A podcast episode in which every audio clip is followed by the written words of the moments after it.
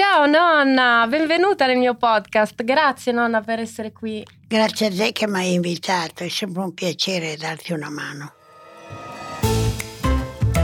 The Millennials Family. Conosciamo la generazione Y insieme a Benedetta Mazza.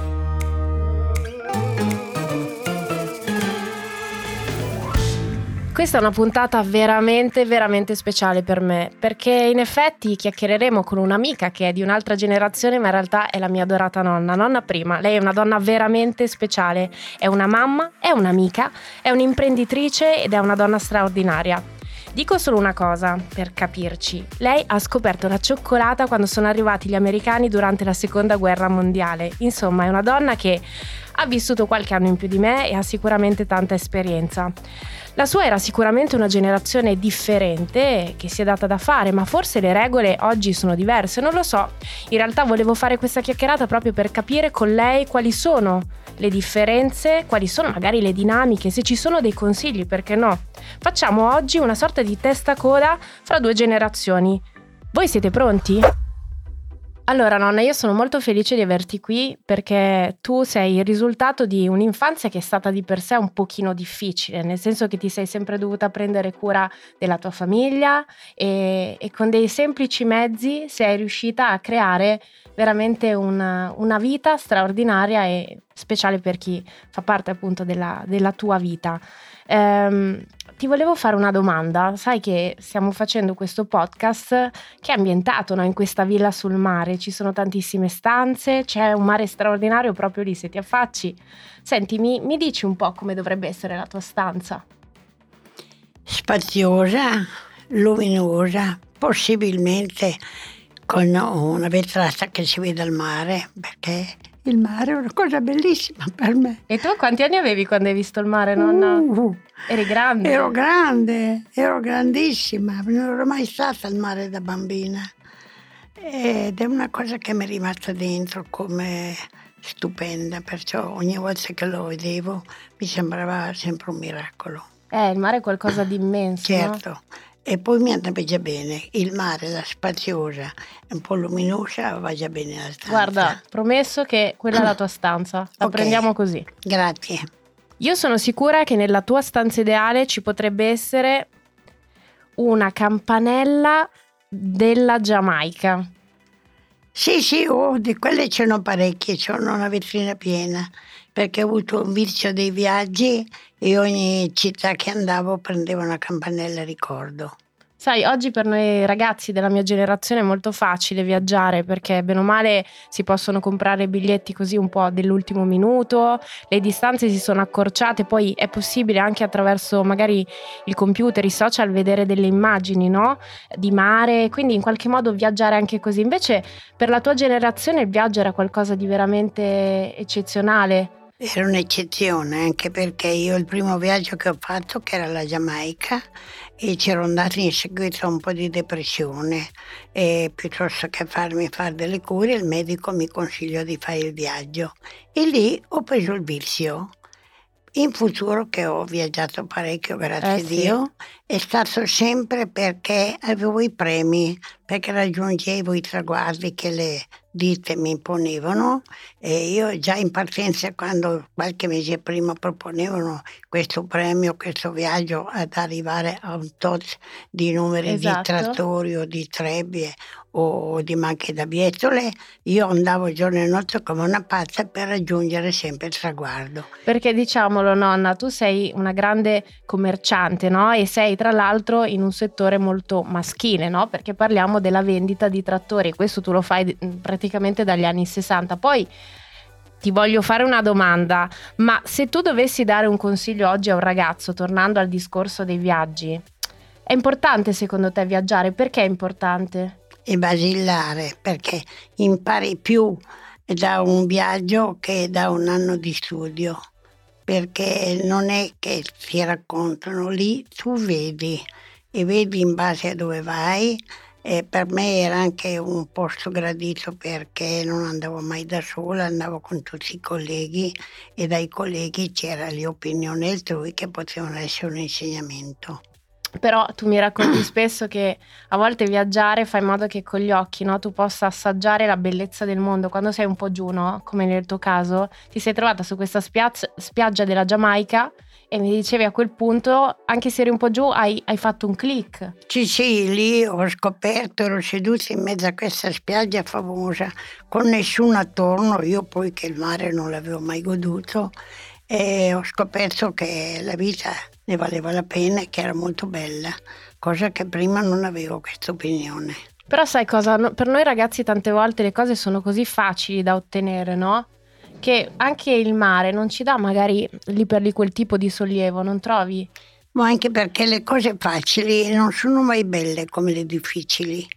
Le difficili sono desiderate, sono più, più assaporite, più più di più. Le cose facili che arrivano lì all'improvviso, poi ne arriva un'altra ancora, poi un'altra ancora, non le apprezzi più come le cose rare e le cose da aver sacrificato a ottenerle. Però tu nonna sei un grande talento, parliamoci chiaro perché in realtà hai scoperto un po' il tuo mestiere perché faceva poi parte del tuo DNA, tu sei una venditrice, certo tante cose poi si imparano sul campo e come dire mattone dopo mattone sei riuscita ad arrivare al traguardo, ma secondo te per i giovani d'oggi quanto è importante il talento e quanto la fortuna?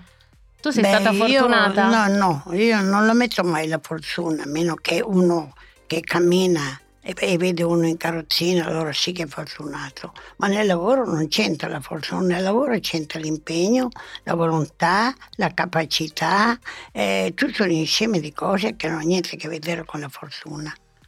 Ma secondo te, nonna, quali sono le differenze più grandi fra la tua generazione e la mia generazione?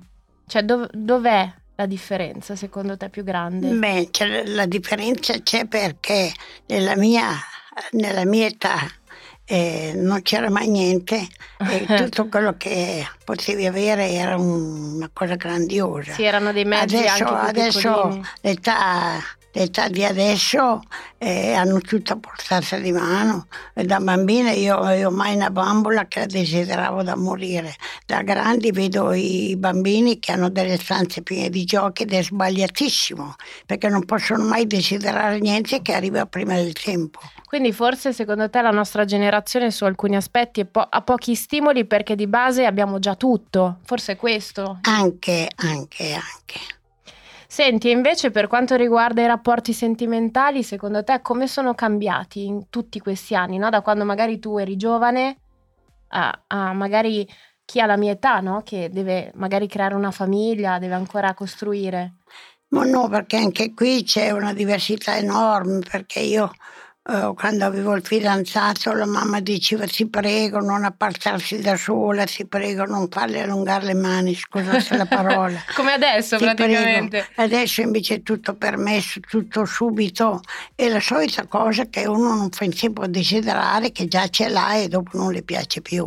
Ma poi anche le famiglie, no? Si combatteva molto di più forse, nonna? Sì, sì, no, la famiglia allora era sacra. Allora il nonno e la nonna erano quelli che consigliavano perché avevano una vita vissuta, avevano degli insegnamenti vis- vissuti o anche delle cose pagate che poi era certo. sempre un insegnamento. Ma secondo Adesso te... la famiglia non c'è più, c'è tutto... Ma secondo te noi abbiamo meno valori, nonna? No, no, no, no. no non avete meno valori, avete avuto tutto talmente facile che non siete in grado di dare il valore giusto a quello che noi avevamo, non era una virtù nostra, era uno stato di... Ci vuole, ogni, ogni, cosa deve avere dei tempi bravo, specifici. Brava Gioia, brava. Forse in questo senso. Poi non bisogna concedere tutto subito in amore, nel, nei, nei, nei divertimenti, bisogna andare adagio, bisogna apprezzare le cose per quello che sono, non per quello che sono obbligati eh, certo. a presentarsi. Ma senti, no, e nel lavoro, perché tu comunque sei una donna, noi anche oggi, nella, insomma, sono passati un po' di anni no, da quando tu hai iniziato a lavorare. E sono tanti anni che lavori. Però dico, tu eri una donna in un settore maschile, in, un an- in anni dove l'emancipazione femminile era qualcosa di visto in modo strano. Oggi si parla di emancipazione femminile, però forse nonna anche nella mia generazione, anche oggi forse le donne trovano delle difficoltà. Tu cosa ne pensi? Beh, io devo partire da un discorso perché sono partita a vendere macchine agricole in un mondo di uomini in un settore che non conoscevo. Hai fatto tutto eh, da sola? Ho fatto tutto da sola perché da mattina a sera sono rimasta vedova con due bambini piccolini e non ho preso mai la pensione perché ci voleva 14 anni di Nasarco ed ero solo 6 anni che ero sposata. Ero giovanissima perché avevo 27 anni e non ho avuto il tempo di pensare cosa dovevo fare, dove dovevo andare. Dovevo andare avanti il giorno dopo per la sopravvivenza soprattutto dei miei figli. Allora è stato, lui era un agente di, di macchine per facciare l'erba, niente di interessante il nonno.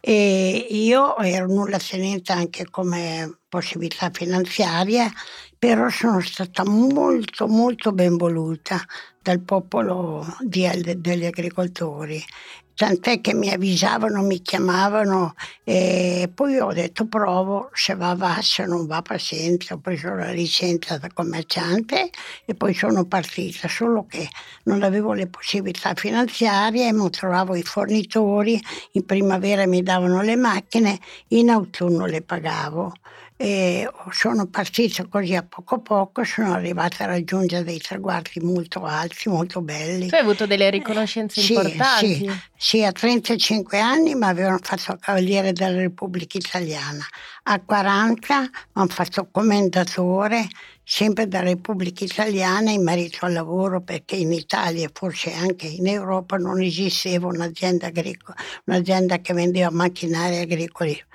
messi in piedi solo da certo. una donna.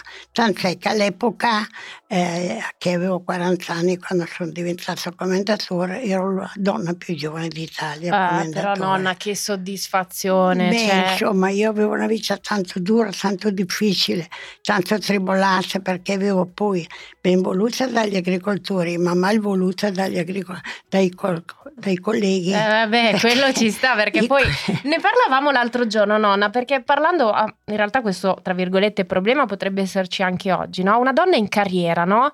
Può essere comunque ehm, soddisfatta tu- da tutti i punti di vista, cioè com'è per un uomo interfacciarsi in un rapporto di coppia con una donna che è in carriera? Come la vedi? Tu sei stata in questo senso magari un po' sfortunata perché dal punto di vista della tua vita personale poi sei rimasta mamma, giustamente sei rimasta imprenditrice, però non ti sei risposata. No, non mi sono sposata perché... Ma secondo te è necessario sacrificare? No, no, lo rifarei ancora perché col mio lavoro, io ho dato molto lavoro, ma soprattutto ero madre prima di essere un'imprenditrice e io avevo la bambina anche più grande che non volevo mai mettere un uomo in casa, poi non avevo tempo, non avevo... Eh, ma quindi devi fare secondo te una scelta tra lavoro e, No, e amore. Ver- veramente non ho avuto mai la possibilità di scegliere questo o quello perché il lavoro mi prendeva molto. Prima mi prendevano i miei figli e poi il lavoro.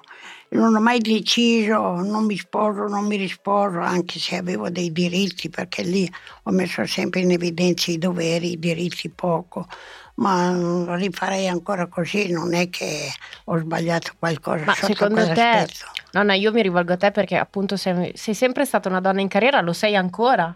E, e, quello che ti chiedo è, un uomo secondo te si, si, sente in difficoltà davanti a una donna in carriera? C'è una competizione secondo te? Eh, può andare, ma non, non, ho provato, non lo so. So che io per poter avere la piazza essere ben voluta dall'agricoltore eh, vivevo un po' come una suora nel vestito, non ho mai fumato. Quindi aspetta, questo foulard che vedo in questa stanza ipotetica è un simbolo sia di femminilità perché tu sei sempre stata una donna comunque che si è sempre sempre amata, no? ti sei sempre curata, sì, ti sei sempre sì. voluta bene, però l'attenzione anche alla forma. Sì, anche la forma, soprattutto mai lo smalto alle unghie, ah, sì? mai, mai, un vestito scollato che si vedeva appena appena appena un po'. Seno, no, Seno, no, no. no, perché non dovevo essere vista come una femmina, dovevo essere vista come una donna che doveva curare i suoi figli, il lavoro e che non dava possibilità agli uomini di, di pensare dell'altro anche perché dovevo piacere anche le mogli quando andavo certo. nelle case e se ero un po' provocante non piacevo più o perlomeno li mettevo in una fase di sospetto che non avrebbero mai più comprato la macchina. Ed ecco perché io vedo qua questo modellino no, di, di, un trattore in miniatura perché comunque il tuo lavoro è sempre stato il tuo amore oltre ovviamente ai figli. Ma io ti voglio chiedere una cosa nonna, eh, cioè se tu dovessi dare eh, un consiglio a un ragazzo della mia età no, per raggiungere i propri sogni, che cosa consiglieresti?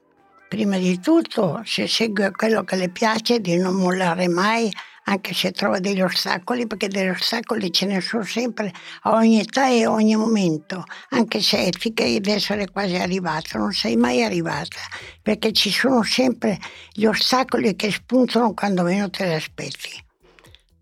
quello, quello, nella vita anche bisogna mai, mai, mai, mai, mai mollare. Sai quante volte andavo a casa la sera stanca, senza cena, senza il contratto firmato e dicevo basta, non ce la faccio più. E cos'è Adesso che ti dava fermo. la forza di dire... E il giorno dopo andavo, mi dava la forza, il dovere per i miei ragazzi. Due perché io il lavoro l'ho anche amato, Eh sì. anzi lo amo ancora tanto. Basti, basti sapere che se vedo una macchina sono felice, se no comincio a essere nervoso come uno che ha bisogno della droga, una roba del genere. Sei talmente brava a vendere, nonna, Ma- c'è chi dice che venderesti ghiaccio agli eschimesi, eh? Sì, sì, lo dicono, Ma- ma, bisogna vedere se lo dicono per farmi un senso- complimento, se no. in realtà è così. Però voglio sapere, nonna, cioè secondo te bisogna seguire le proprie qualità? Cioè tu probabilmente avevi già innata questa cosa, poi è l'esperienza e il bisogno, no? Che ehm, eh, ti porta alla necessità di avere un risultato che poi fa sì che ti applichi. No, Gioia, non è così, non è rinnata perché io non sapevo che i trattori avevano i cilindri.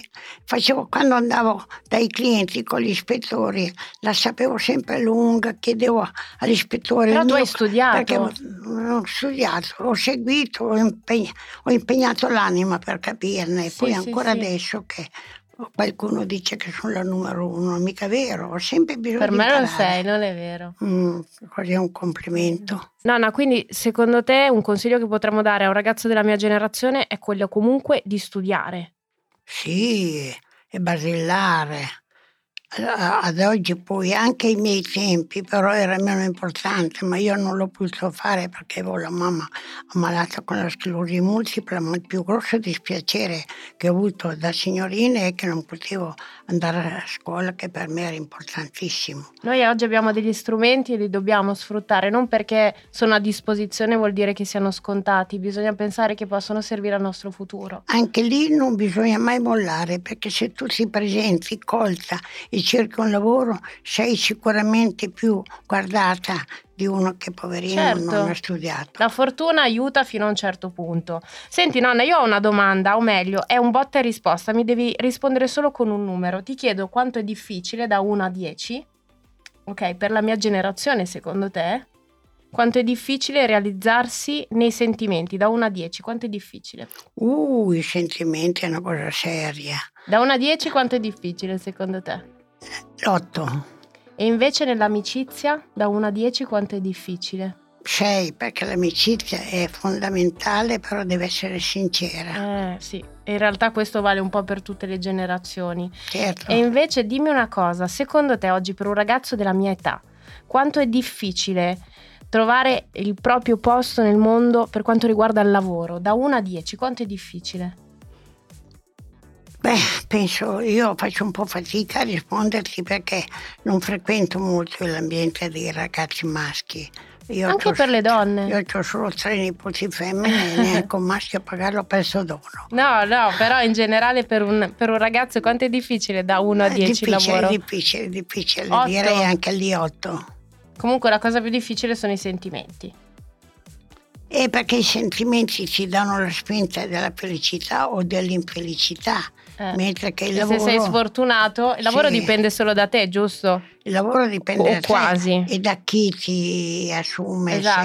se è una brava persona. I sentimenti dipendono da svariate cose. Eh. Tu sei un po' romantica, io lo Sì, so. sì, sì. Eh. Però voglio dire, parlando di sentimenti, che la vita felice è solo quando c'è i sentimenti dell'affetto ricambiati. Eh, lo so.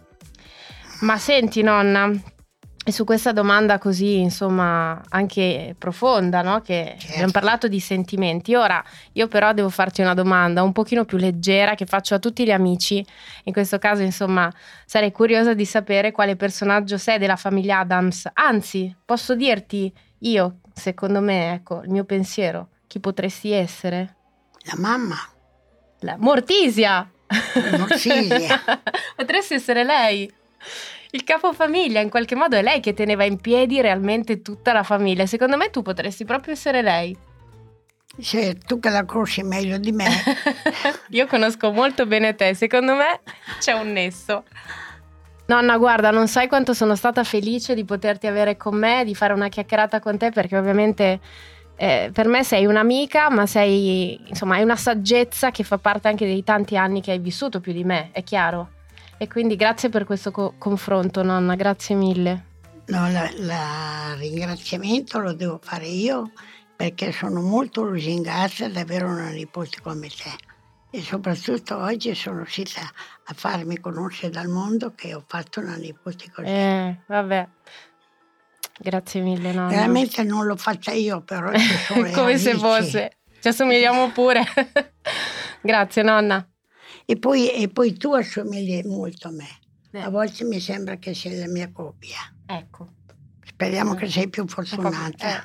Andiamo avanti. amore soprattutto. Vi è piaciuta questa chiacchierata fra millennial? E allora non perdete anche le altre puntate di The Millennials Family.